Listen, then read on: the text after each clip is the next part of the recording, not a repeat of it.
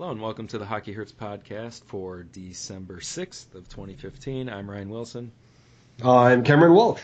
Um, this week, we are going to try to figure out how to fix the Pittsburgh Penguins. They, like we try to do every week, basically. Moment, it's very funny. Um, they're on their West Coast California swing. They beat the San Jose Sharks. And tonight, or this afternoon, depending on where you were, lost to the Los Angeles Kings. Uh, they scored a few goals, but nothing really too promising. They they were pretty much caved in by Los Angeles. I think the better team won that game. So. But the thing is, though, did did they beat San Jose or did San Jose beat themselves? And it's the argument that you have come up a fair bit lately with Pittsburgh is that are they winning games or are the other teams losing games? Like I know when Pittsburgh were dominant possession wise a lot of years, usually the games that they lost, they lost themselves more so than the other team beating them. At the moment, it feels as though when Pittsburgh are winning games, they're not really winning them. The other team are making errors and Pittsburgh are taking advantage of it. And you don't get that luxury with LA. They don't make a lot of mistakes. No, and to go back to the the previous game, San Jose game. I mean, Pittsburgh was a 37% possession team that game. That doesn't strike me as uh, a team that's controlling the flow of the play. And it was a five to one game, so you're thinking, well, maybe score affects a little bit there. Uh, but it was a two to one game going into, I believe, the third period. And the first two periods, uh, San Jose clobbered them too, so it wasn't just a score effects thing. No. Now, now, mind you, you get outplayed and you win the game, hey, very good. You'll you you will take that result. But when you're thinking and, larger scope, bigger picture, yeah, eh, not not great. That's and, and that's where I think the coaching staff have got to be really careful with, with what's going on on the ice. They're winning games, and, and and I think I've said this numerous times before.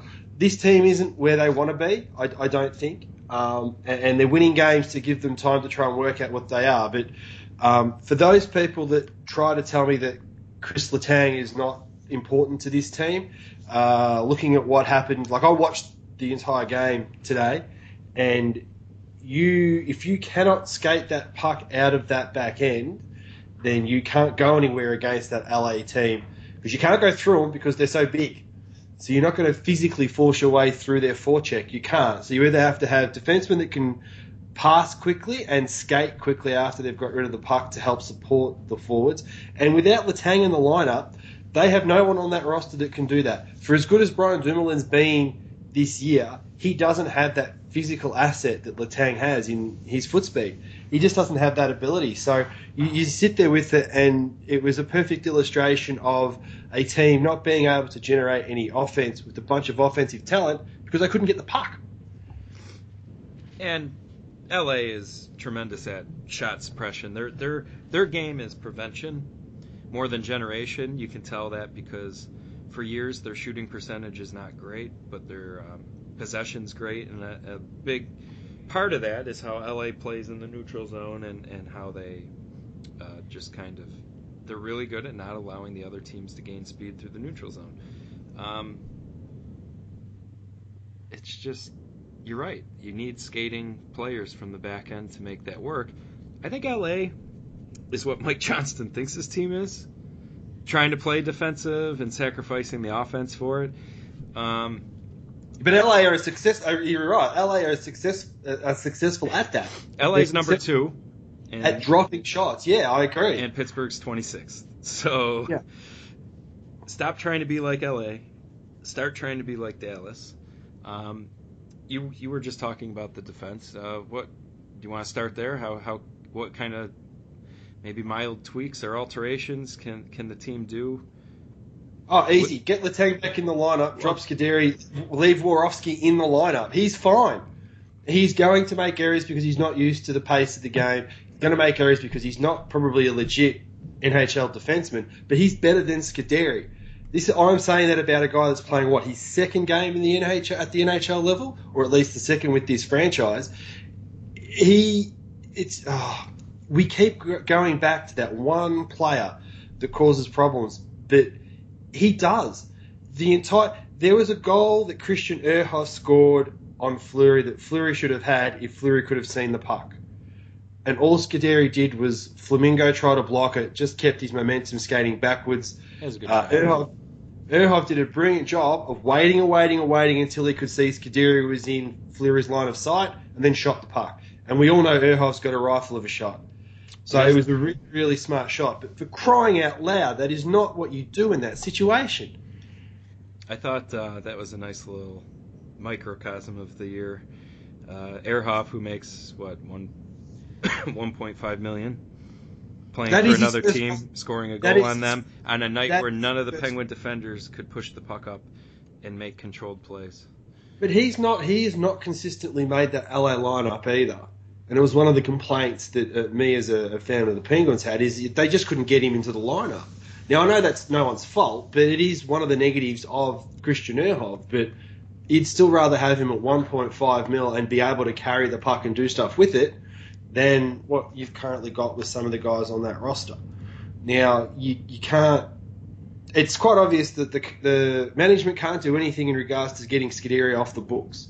Just can't happen. So it comes down to the coaching staff deciding who is in their best six on that back end. And it really concerns me in regards to why they think Scuderi should be out there in the, at the moment. It's just baffling. Uh, I don't know, Cam. I mean, apparently there's enough people that think he's all-star worthy. Oh, it's the John Scott effect. But um, there are things they can do without making trades right now that would make the team better. You can't control um, Chris Letang being out in the short term. No, of I mean, course he's not having a great year, but he's still their best guy. I didn't think it was even relevant prefacing that fact. He's not having a good year by his standards. He's still their best defenseman in that six. Some people As need to hear as- that though. As good as Doom, as good as Dumoulin's been, um, and has as well as Lovejoy has played up to where he should be playing. That still doesn't make either of those two defensemen as good as Letang. That's the reality. This offense runs through Letang. If he's if we get there and we say why is Sid struggling, and there are other re- reasons for that. If Letang can't get that puck out of the zone when he's paired with Malkin and Crosby, both of those lines struggle. It's as simple as that. Um, I am mildly optimistic that when Letang gets back with Maatta back, that pairing should be okay. Yes. Yeah, yeah. Maatta, look, this is the thing. I don't know what the numbers. I haven't bothered to look at the numbers. I didn't want to. Well, none of Maatta them are, look- none of them are good for for the No, but Maatta, Maatta looked good. He he did. He looked okay. He he took hits in situations where it looked like he was avoiding them um, before he, he got KO'd by Niederreiter. Um, so he he will be fine. He's never been a, a, a fast skater, but he reads the play well. He looked like he was getting back in the flow of it. He was paired with Ian Cole. I would almost be tempted to sit Cole if and when Letang comes back Oh, because they're not going to sit Scuderi. that's obvious. Okay, okay. I was, I- I was gonna say. Yeah, I would sit. I would sit Ian Cole. That's who I would. That's who I would take out of the lineup. Okay, so I'm going to discuss some of the things that I would do, not what I think they will do. Okay, yeah, I'm. I'm all for that. I would I would play um, Letang and Maatta and Pouliot. I would stop trying to pretend like I'm sending a message to a kid, uh, whatever. Uh, they they need his skill set. They cannot generate enough offense this year. They are bad. They're not playing good defensively. So even if you want to uh, make the assessment that Derrick Pouliot needs work defensively, the Penguins are one of the worst defensive teams in hockey right now. So why not get somebody that can generate at least? Because the status quo is they're not preventing either. So call him up. He has a very good skill set and let him play. Let him learn on the fly. Whatever that Halloween uh, disorderly conduct or whatever, you know, if they're trying to send a message because of that, because he didn't come into camp um, in the shape that he should have been in, that needs to be gone by the wayside if they, they truly care about functioning as a team right now because he's, in my opinion, a better option for, for what they need right now. Yeah, and it's it's I you get all these quotes from the the mainstream media in regards to the coaching staff saying that you know we're playing better defensive structure, we're being a more defensively responsible team. Why doesn't any of them sit there and in the press conference go, how can you tell us that when you guys are giving up this many shots and this many high quality shots? Why don't they actually put the case to them to say, your back six and the way you're structuring your five people on the ice is not actually suppressing shots? It's not. All it's doing is suppressing your ability to produce shots for your own team. And the solutions you've come with, up with thus far is basically the Dallas model, like you and I have said previously. You can't stop shots. Who cares? Just let the guys that can score fly and just win games five four. You got to own the, what you are at the sta- the status quo with the players they have within their uh, organization. That's the way you got to go about it right now. Now, if you want to make some trades and, and change the dynamic a little bit. I'm willing to reassess depending on who those players are and going from there. But right now, to pretend that you're some, we're going to play 200 foot defense hockey, and, and that's what we're, mm, you, are not. You suck at it, and now our superstars suck because of it. And that's alarming because everybody's numbers are down. Everybody's numbers from an offensive standpoint and a possession standpoint are down. This is not working. And quite frankly, you're not going to win that San Jose Sharks game too many times. I'm shocked they got three goals against LA with the uh, for the lack of push that they were able to make just, today. Just so you know, they could have won that game as well. By the way, Kessel had two nets that he probably should have hit today. Um, and and LA game you're talking? Yeah, they could. They could have. They really could have won that game. Well, well this is the, the problem with playing that game is you could make some real significant arguments for LA and some of the Marc Andre Fleury saves that were penalty shot, um, that kind of stuff as well. So. No, I get that. What I'm saying is though that Kessel, like, it's the problem. I suppose it's the problem. It is. It's that dichotomy of that game should have been a, a five zip wipeout at the start by the end of the first period. Fleury has kept this team in games all year that they should not have been in, right? Yeah, so if you're he's doing great.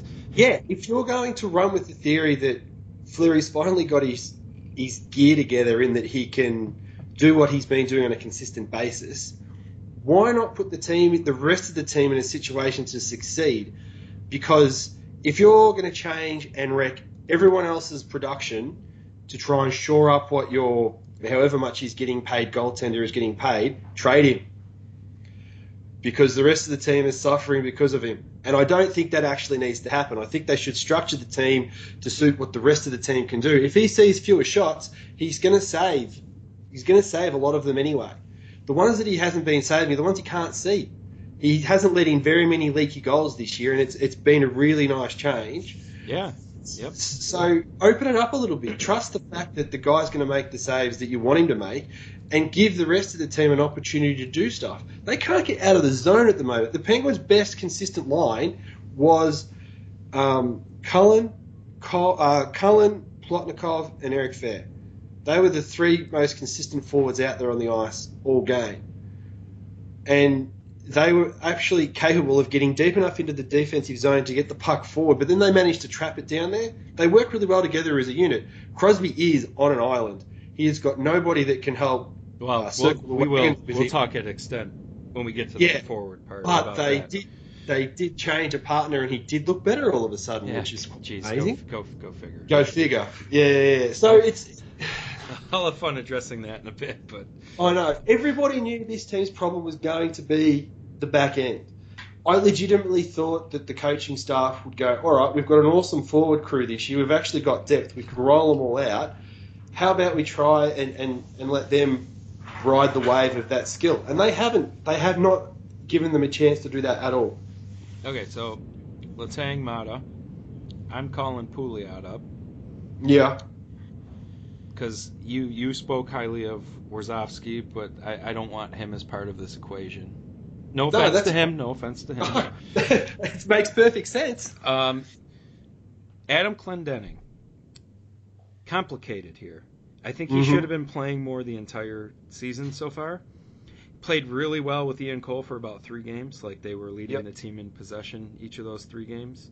And then they had They the, had uh, a three game stretch of being really bad, but it's that recency bias or, or uh, cognitive bias of he made a really bad turnover in that one game, Yeah. and the coaching staff remembers that is the play, and he's fighting to get back into the lineup because of that. But Rob Scuderi is immune to these. Like he does a lot of things that are just as bad. There was a was it the San Jose game? I know they only scored one goal, but Rob Scuderi made a play, a really crappy play where he just he didn't make his foot speed slowed him down. He didn't um, wasn't able to open up any passing lanes or any, and he just got rid of it. And the other team just took the puck and rammed it back down their throat for a goal. And it's like, well, you know, that isn't as obvious as whatever uh, error Clendenning that turnover Clendenning made. Do you know the turnover I'm talking about? Oh, I know the one you're talking about. Clinton got there and, and tried to make a creative play right next to his goaltender. And it That's didn't work. error he made. No, that's the error he made, as opposed to Scuderi, who literally just wants to get the puck out of the zone so that um, he can say he's cleared the puck out of the zone and has got no chance for his forward to do anything with the puck. I would much rather see errors made trying to get the forwards the puck with speed than have them try to collect the puck off the boards. So this And- is a real big difference, like my approach versus what they're kind of looking at. I will live with that bad Clendenning mistake, even if a goal was scored on it. If it means so many of the other things happening the way they should be, then all right, it didn't go in and it didn't go in again, but we can't generate anything because there's no controlled exits. Yeah. Um, I, I, I just I think we could end the topic on Scuderi is he can't play. Stop playing him. That's not what's realistic, but that would be the first thing I would do is just stop, stop, stop with that. So, so are you wanting to are you wanting to pair Pouliot and Clendenning? Is that what you're wanting to do? With, when I have only thought as far as the first pairing, as far as personnel, I would probably leave Dumoulin with Lovejoy for now. so does that mean you're going Pouliot and Cole? Yes. Is, you see, this is the thing. There's enough depth there for Yeah, but there if to be. Clendenning's out because Pouliot's playing, I can live with that. I, I just can't tolerate the Scuderi thing. But should and but this is the argument though. If you're going to bring Pouliot up, I would be happy with what Cole has provided this year. Has been less than I was expecting. He's played higher up in the lineup than I was expecting to have to though as well. So you can give and take him that. Play him as the bottom pairing to start. Yeah, but so for me, I, I would, if you're going to pair it up, I would have Clendenning and Pouliot as the bottom pairing and put them in as many offensive. Who you, who, Um, you, who you taking out? I, I, I would, I would do what you, I would do what you were doing. I would go uh, Maatta Letang. I would go uh, Scuderi. Oh, Scuderi. I would go uh, Lovejoy. Yeah, sorry. Uh, I would go Lovejoy and Dumoulin, and I would go um, Clendenning and Pouliot. So Cole and I would would be out. Correct, and I would rotate those three You along gotta, that. you gotta get Yeah. Ian Cole going though. No, no, I get, I get that. So maybe sit Clendenning with Pouliot, and then rotate the three of them through. You've still got what have we got? Fifty games to go. That Yeah, is enough yeah, time. That is right. enough time to work out what is going on with those those three players. It is perfectly clear that Dumoulin and, and Lovejoy like playing together. They have their problems, but they're not a top pairing defenseman, so you realise that that's going to be a, an issue. But they play well together, so They're don't okay. screw with something that works. They're they're just okay. And some people think they've been really really good. I, I just think they're they're okay. They are.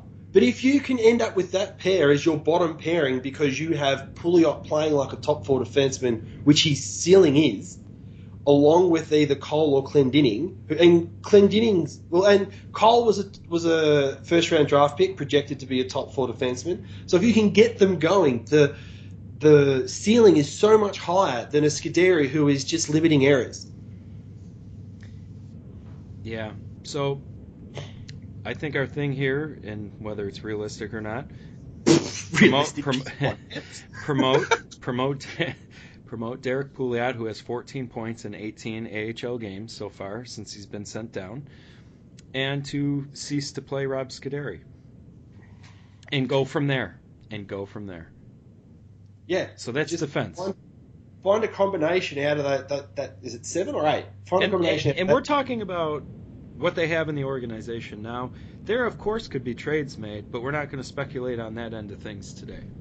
No. And the the other thing is we didn't even mention Warsofsky, who was Yeah. fine in that game. I- I don't- No, no, no. You, you, this is the thing, though. You, meh, it's exactly right. But he's still an infinitely better option than the one that they're running with right now. Like, if, if Letang has to sit for a couple of weeks, right, I would still prefer to see them bring Clendenning into the lineup and sit Scuderi than what they're running with at the moment. Okay. That's Fair, all. fair. Like, yeah. Speaking of fair, move on to the forwards. oh wow, that was pretty good. Well done. Thank you very much. okay, so a lot of talk about Sidney Crosby this year. Yes. Uh, just a tiny bit. So the last seven games, he has eight points and four goals. He's coming on. He's still really good. Bad start to the year, still a really good player. I think there's a combination of age-related uh, regression, not heavily, but I think there's some coaching, systematic things that are holding him back, and most of all, quality of teammate has been holding him back. Uh, we talked about Rob Scuderi being the the option that we needed The to, death. to, to kind of not play anymore, and I'm throwing that onto Pascal Dupuis on the forward front. I don't want to see him playing, uh, at least for the near future. I think he needs to, to take a timeout. He's, He's- he's consistently their worst forward on a lot of nights, and He's just uh, running on fumes. he's No- he, he was oh. 16% possession tonight. Yeah. He's just lost that step that made him, that gave him the ability to make up for his lack of hands to play with Sid. And that, and that's understandable considering Yeah. what he's Yeah. gone through. But he was 26% against uh, San Jose. So he's given up 17 shot attempts against the Sharks, and he gave up 20 shot attempts tonight against LA. That we're playing 200 foot hockey, are we? I mean, come on. And the funniest thing is, once uh, there was a line change because the coaching staff started shuffling the lines up, it's amazing how much better Sid looked when he finally had someone that could get to the cycle with him. And Bennett's not a fast skater, but Bennett knows how to get It's to where he needs Not slow to either. No, no, no. I, I know, but he's not. He's, He's, not, Phil- fast. You're right. That's fair. He's he's not. But you don't have to be if you know where to go. Chris Kunitz, for many a year, is not what I would call lightning fast, but he's not slow. He's always been quick, though. Yeah, but he's not slow. But his brain could get him where he needed to be. The thing of late though has been his hands have had disappeared. He start. It looks Nice the goal, last though. game. The last two games, he looks like he's started to get his, his feel back for how to get the puck to where it needs to be, and the Penguins need him to do it. It's So, perfectly obvious they're Here's going to where I ride. stand with the top six. Sid and Gino aren't going anywhere. Phil Kessel's not going anywhere. Those are the three, right? Yep. You've got to really stop making choices with the lineup based on reputation from years past. You need to start to experiment with different players. Uh, Beau Bennett is a very controversial player in the Penguins fan base. I have always been on his side. I think the injury stuff has driven his shortcomings to this point. We're starting to see him play more and more games, and I think we're starting to see that, wow, he's got a good mind for it. People always call him soft, which I never agreed with. You see him finishing checks all the time. It's fragile. He's not soft. No, he's willing to play tough. It just Yeah. his body has not agreed with it. But I wish he would almost stop chasing Hits. Yeah. uh, the meaningless hits, where it's not for puck possession. Like the puck's gone and he finishes his hit. Not dirty finishing his hit, but like you know, I'd rather him just not engage physically there and work his way back up the ice. Well, But- he's, he's he's never going he's never going to get that opportunity because Rick Tocchet is the power play coach and therefore the forward coach. What do you think he's going to be impressing on every single player on that roster? finish your check, finish your check, finish your check. Uh, You're right. I, there are there are a few players that are doing that pointless hit rather than get back into the play so you can help with the forecheck. They're going for that that pointless hit where it doesn't need to be made, and it's because of the the voice that's giving that each single time. So, for the Penguins' three goals against the Kings, Beau Bennett was buzzing the net front for all three of them. I think one of them he was there, but it, there was really no impact on on. The, I think it was the Kunitz goal. Kunitz just ripped it from a great pass from Crosby. Yep. But the other two, he timed a good screen, which disrupted Quick a little bit. So he's, for all the soft talk, he's going to quote unquote the The ugly dirty places. area. I think his hands are great. They're not um, hands where he's going to go end to end and and dangle people. I, I just think he does a really great job of controlling the puck and making area passes and and combining that with his hockey IQ. Something that Sid's just been sorely lacking. Pascal Dupuis has never provided that. But it's worked because of the things you mentioned. His speed's always been tremendous. Uh, his work ethic's tremendous. That still is good, but the results, he just can't keep up anymore. And even with Hornqvist as a right winger, I would argue the way he's playing this year, similar thing. Not very good at um, making controlled plays. Sid is on an island when he's below the goal line offensively the last few games when they've gone with uh, the the KCD line and even earlier in the year with Hornqvist because Hornqvist doesn't support Sid he just goes right to the front of the net. And Could while, you while sometimes that's a good play it can't be an all the time play. It's like chocolate chip cookies. They're sometimes food not an all the time food. But he's he's he's house and cookies is basically what's happening you you have kids. Um, yes You, you get there with that though, and I just wonder whether Hornqvist could work with Crosby if he had somebody like a Bennett or uh, somebody with some foot speed, i.e., like a Sprong, who could play on that other side that could get to the cycle to allow Hornqvist to basically sit where he wants to sit, which is Eh.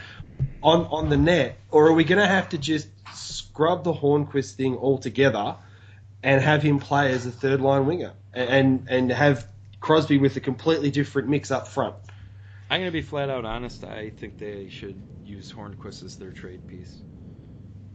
Yeah, I got that feeling you were starting to head to that direction over the last couple of weeks with that. Um, he doesn't mesh as well with Sid as I think people thought. That was when they were getting quality left wing play.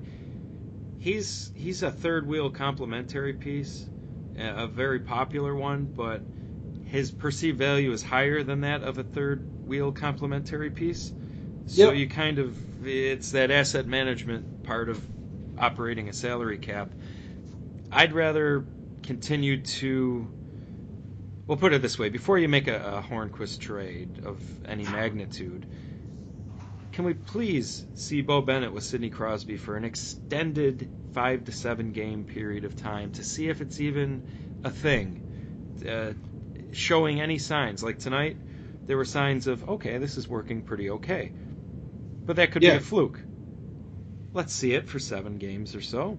But the last time they played them together, they looked pretty okay as well. So you do need that consistency to see whether it is a fluke or whether there's something there.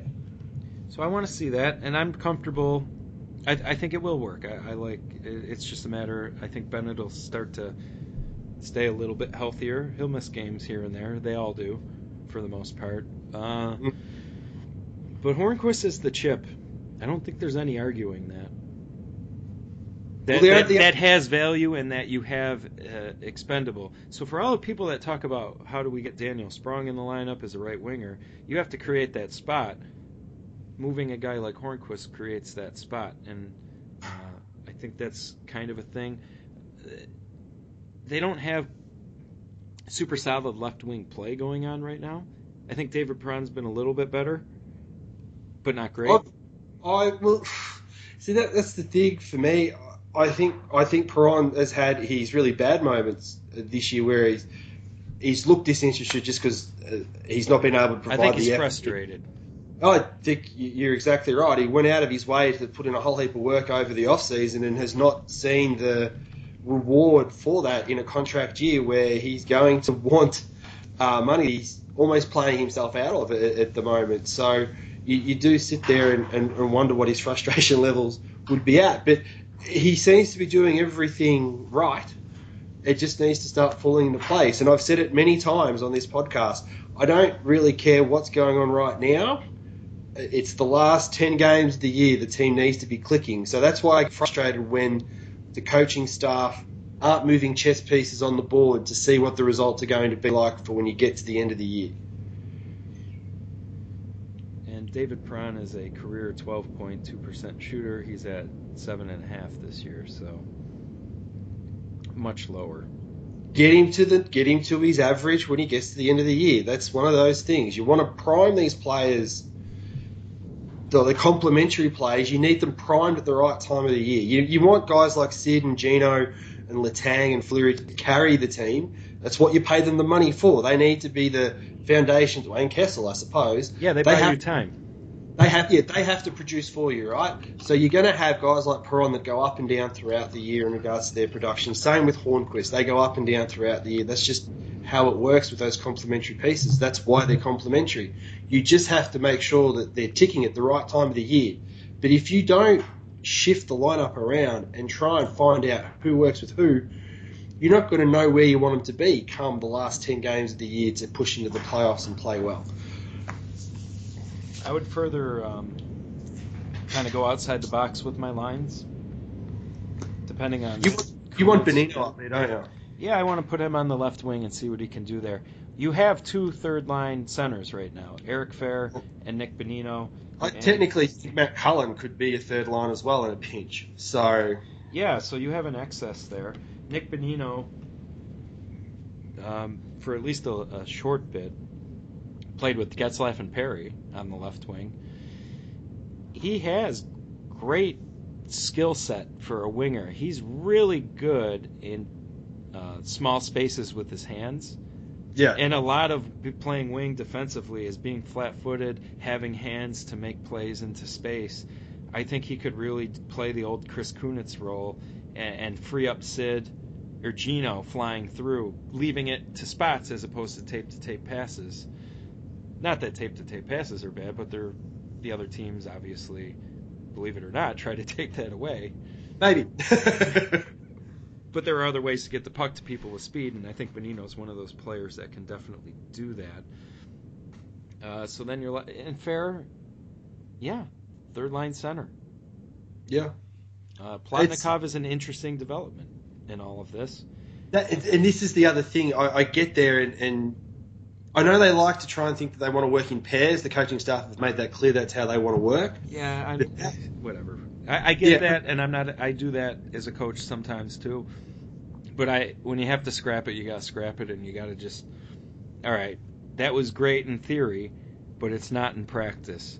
Yeah, well, have they have adjust. To, yeah, and they they're going to have to with with this, I think. But the the issue with making that change that you want to is that it would break up what I would call a successful uh, trio at the moment. Plotnikov has looked great playing with with Cullen and and Fehr. He's got to the right spots. He's suddenly worked it out. It's almost like uh, Cullen and and Eric Fehr, whilst they're not slow, they're not lightning. And I think Plotnikov can keep up with them in, in that sense in his brain. He's, he's quick enough with his feet, but his brain isn't quite up to speed with the NHL level at the moment. And it looks as though he could be a good third or fourth line winger. And that's fine for what they're paying him. I know people wanted him to come in and, and, and be that left wing for Gino and have Perron play the left wing for. I was Sid. never a believer that that was going to play out like that, but no, but you know that's what the expectations were coming into the year. So getting him to fill in that role the way he has um, has forced a guy like Bobby Farnham out of the lineup. You know what I mean? And Bryan Rust out of the lineup. And Plotnikov for me actually does have some hands. He's just snake bit at the moment. He's hitting goaltenders in the chest. Yeah, pretty much. So, what I'm looking at right now, I just kind of finally jotted down just a draft of forward lines, I would I would try. And yes, I know Kunitz scored a re- he he scored a really nice goal. That was a nice shot. Uh, but I would try Bonino with Crosby and Bennett. I would keep the uh, Malkin line together. Yep. I would have Kunitz, Fehr, and Hornqvist. Yep. And- or, depending on Kunitz, uh, let 61 pop up there. So Mhm. between who's playing well or not, uh, Plotnikov, Kunitz uh, on a little bit of a, um, you know, rotation there, and Cullen can center um, either one of those two, and this leads into kind of I think our next uh, to- topic for the forwards. I would have Daniel Sprong play some fourth line right wing right wing minutes to start. And I know a lot of people are very heated about the Daniel Sprong thing. Why are they uh, not playing him and all this and that? All right, he hasn't played in a while. He's not being thrown on the top line. I don't think that's fair to him. I don't think that's a realistic thing the coaches are even going to do. Mhm. Start him there and give him second power play time. Right off the bat. Fourth line minutes, second power play time. Let's start to reevaluate. Let Pascal Dupuis go on the back burner for a little bit. Starts playing well. Well, we'll reevaluate where up and down the lineup he can go. Yeah. But I was um, on the Garage League podcast with Lyle Kosis and Andy Smith. They made a point that there's a, a 40 game 39, bench, yeah. benchmark that I was unaware of, and maybe the Penguins. I don't know. It's just speculation on all three of our parts that perhaps they're slow playing it, so they don't hit that contract thing, and maybe we'll start to see them more the second half of the year. That would make sense to me, and I, I'd be okay with that because they're hedging their bets towards the, the tail end of the year, trying to get a guy into the lineup. Like if they start playing him at game, what would it be? It'd have to be game 55 to 60. That'd keep him under the 39 that I think he needs to be, or it needs to be 39 he plays as opposed to 40, and then there's that cut-off point.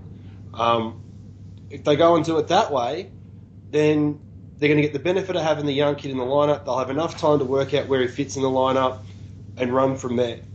And I, I'm still a believer. I, I'm, I think it's better for him to be in the NHL doing what they're doing right now than playing in the Q. Yep. Um, for people that think that Daniel Sprong's going to be super pissed off about, you know, he's not Sitting. playing. Yes, there is certainly going to be frustration. You as a player, you want to play. I will say this though. He is making an NHL paycheck every single game, where he would not be making that playing junior hockey. So he's doing just fine, making money, practicing against men, and I think we'll start to see him more as the year goes on. And if they go the route of my Hornqvist idea, that creates a spot. So that would be Um, kind of some of my thoughts about the forwards. I, I, I just think my major thing would be, God bless him, but Pascal Dupuis has not been playing well enough to stay in the lineup. Uh, if you if you strip away all the, you know, what a- what a great- everything else. Yeah. his play does not merit a spot in the lineup right now. I would put Sprong on the fourth line and uh, give him a few looks here and there.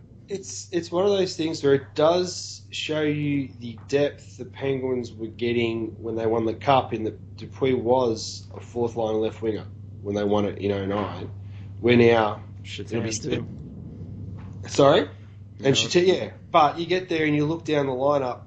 It's set, it'll be seven years down the track from that win when they get to the playoffs, and you're asking a guy of his age who's just come off a knee operation to be able to skate the same rate that he was back then. And it, it- it's it's asking too much. He's a great story coming back from what he's come back from, but it feels as though Mike Johnston is too young of a coach to want to tell some of these guys, "I'm sorry, but you've got to sit." inexperienced. He's not Yeah. young. He's young in the NHL. Yeah, but not young. Yeah.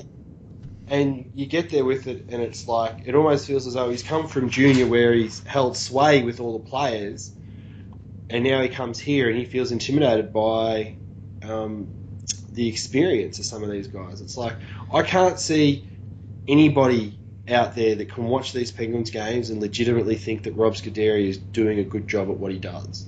Well, I just can't see. I've heard other people make this point, and I agree with it. Mike Johnston is coaching. He knows this is his shot at a head coach in the NHL. And he knows that losing close games is better than getting blown out. So that's why you get this 200 foot defense mindset. The playing it Didn't have- safe. so you're kind of. didn't have it last year though. I know. That's the frustrating part. That's that's the bit that, that that's the bit that I don't get. But they've changed. He's admitted they've made changes to what they're doing this year. Yeah. And I know. And he's not going to change out of it because they're winning. Like I, I, I get that aspect of it. You get there and you look at the results, and this team is above 500 wins to loss ratio. Um, they're winning games uh, that a lot of people think that they shouldn't be winning, but they're winning them. So, with everything you've got around the background of it, I can understand why he doesn't want to change away from what he's doing. It's like, well, what we did last year, we didn't win. Well, here's And- the, here's the problem. They got Anaheim tomorrow, who I think is a good team. Bad start. They do get Colorado, so that's good. Yep. But then they get LA again. But then they don't see LA again for the rest of the year. but they get LA now. Then they get Washington. And then they get Boston twice. Who's Boston? Um, I, you know, we were pretty pretty tough on them in the uh, off season, I would say, right? Uh, we crucified them, and they're doing much better than I expected. I have no complaints about saying that. That It feels like to me that they're playing above their roster, but I could be wrong. That They're could six be two and two in their last ten. Yeah. and they are fifth in their division right now. But they are one point behind Florida with two games at hand. So they're definitely in the playoff mix and doing better, I think, as we said, than we thought they would do. They're and doing much better than I would. That so basically you're hedging towards this to say that the next spate of games that are coming along are going to be tough. They're against teams that are probably going to own the puck more than Pittsburgh, and that's going to be the reality. They're going to I think Pittsburgh are going to have to hope that teams shoot their way out of wins because their shooting percentage is bad as opposed to to winning. and then they get Carolina and Columbus, who I don't think is very good, but they clearly there's some emotional stuff going on there. Pittsburgh can't afford to lose games this year against teams they should beat. That includes the Columbus games that they've lost this year. That includes the Edmonton game that they've lost this year. You, you look at those games, and they're going to be the difference between Pittsburgh getting third in the division and Pittsburgh getting the wild card spot or missing the playoffs altogether. Because there are teams that are just going to absolutely cave in on Pittsburgh this year. They're going to absolutely destroy them possession wise, and Fleury's not going to be brilliant every night. He's human. So there are going to be games where they're going to get beaten and get absolutely blown out. They can't afford to lose the games that they should win. I don't have that luxury this year. They have a stretch in January, fast forwarding. They have a back to back with Chicago, which should be pretty cool. A home and home. Back to back nights. That'll be alright. But they also have the Islanders, Montreal, Tampa, St. Louis, and Washington that month as well. Actually, speaking of Tampa, what version of Tampa Bay are we going to get come the tail end of the year? Because they seem like a mental mess at the moment. They've just re-signed Cooper, so they've committed to Cooper, yet they've not been able to commit to Stamkos. It legitimately feels like they're going to trade Stamkos at the deadline because he's not going to walk.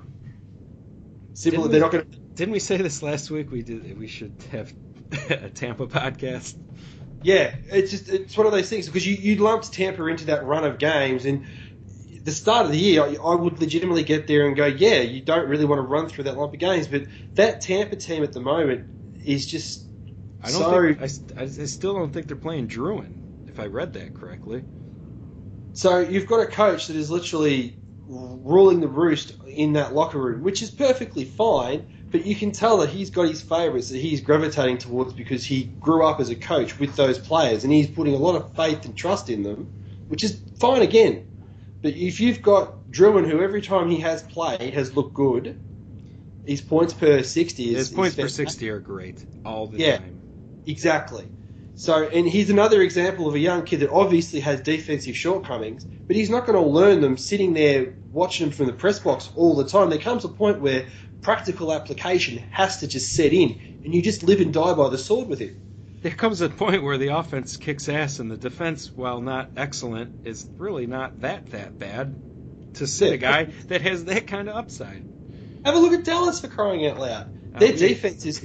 Their Our, defense our, our theme of this year is going to be just be like Dallas. And you know Yeah. what? Here's what I'm going to say.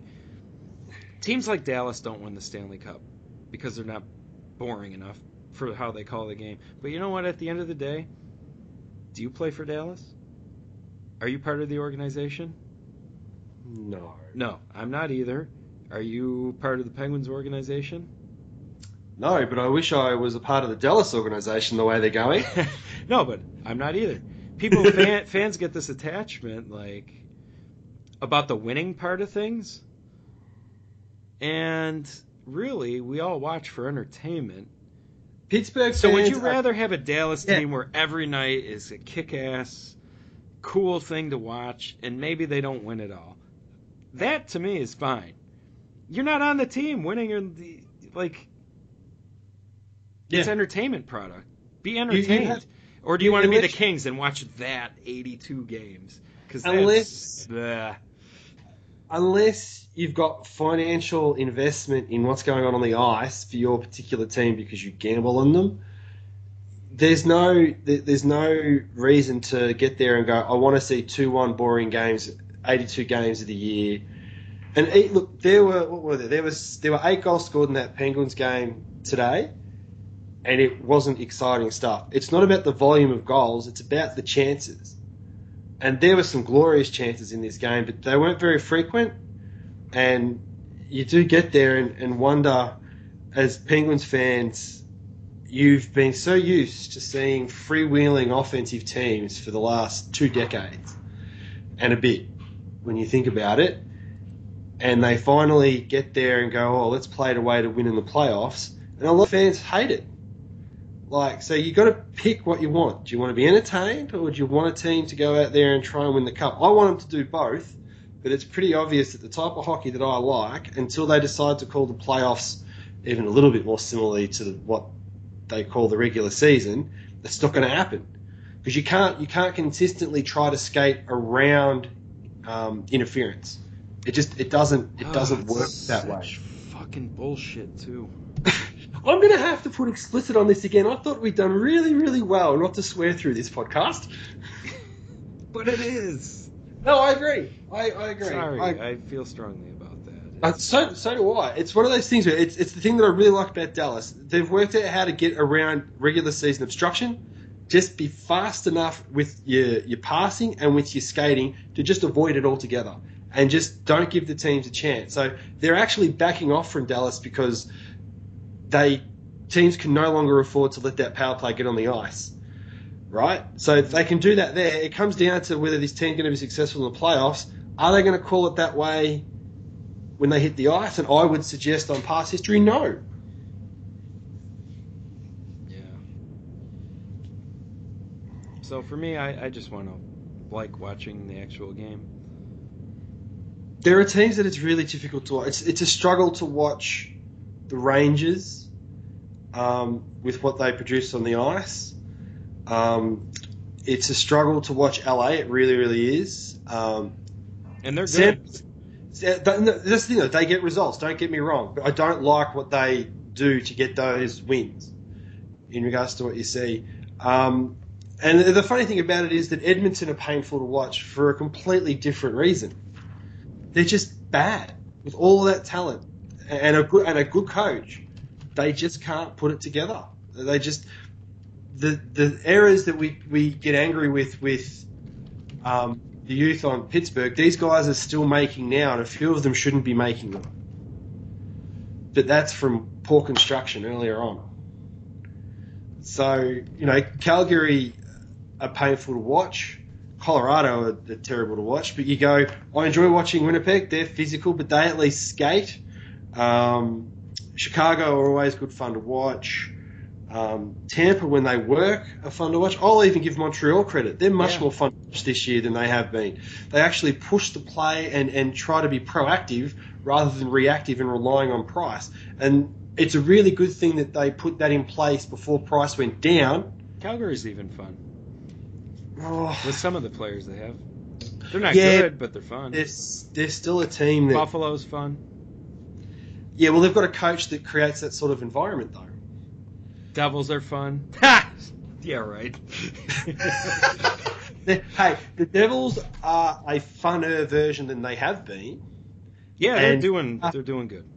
Yeah, and they are getting results for that, and they do have a goaltender that will enable them to be able to be larger risk takers if you rely on the skill set of that goalie. So it's it's one of those things where they are they're doing much better than I thought. I literally thought they'd be the front runners. Them and I thought them in Arizona would be front runners for the for the thirtieth. To, to, be honest, but um, both are, are proving me wrong in, in that aspect. So. Pittsburgh fans have got to come to realise that what we're watching now is what life will be like without Sid and Gino. It will be this sort of hockey. Yeah. Um, this, it's the reality of it. I mean, it's one of those things. Like you get there with Lemieux being a part of that concussion case, right? He wants to sell the team. This, the, selling now is right because they're selling the team high. But if he goes into that that case and absolutely cans out the hell of the NHL, it's going to knock down the price of his purchase because there's going to be a lawsuit there that is going to be extremely expensive for the NHL at some stage, and prospective buyers are going to be a part of that lawsuit and paying that out. no, so, right. what's going to happen in that situation? And you know, he's already stated he thinks the league's a garage league, and you and you and I both state that the way the game's called, it's very garage-like. It doesn't really let the superstars do what superstars could do. So, you know, we'll he, see. back, he backed it up. He quit. He re- literally retired. Yeah, but then he still came back for the money. Like that's the other thing. He didn't just quit. He came back, still dominated in one of the worst eras for offensive talent to do any good. And in, his, then in his mid to late thirties. yeah, and then he comes out and suspends Matt Cooke for thirty games, like because the league couldn't do it themselves. I don't know what else he can do to sort of be proactive in amongst all of this. I need to get a list of who the 30 representatives are for each individual team in the NHLPA. I have a feeling I know where they all sort of play in the lineup of the roster. And I think that's half- Oh, Yeah, I see where you're going. Yeah, and I think that's half the problem with the, the lack of push in regards to cleaning some of this garbage up. Um, so if anyone has it out there, can you flick it through? It's it's out there somewhere. We'll, Yeah. we'll track it down. But yes, if you want to do the work for us, be our guest. Yeah. Yeah, please do. um, all right, I, I am literally out of time today. I, I have to go, which sucks because this has been a really fun 40 minute blast. Yeah, yeah, you you are busy. We we did sneak this in. Uh, only thing that I have left to add is uh, rest in peace, Scott Weiland of the Stone Temple Pilots. Walshy, I don't know if you were a Stone Temple Pilots fan, but I uh, second to Phish. oh, wow. I Okay. have seen them ten about ten times, and uh, the, wow, what a talent he was! And um, he battled a lot longer than most people do with that disease, and I was very disappointed to see that it ultimately caught up with him. Uh, so, Scott Weiland, one of my favorites. Uh, I was very sorry to see that. Well, after all of that, that's probably a good way to end the podcast. Somber. It's not Think somber. Ce- celebration of uh, a superstar in the music industry. Brilliant. It's the way to look at it. So,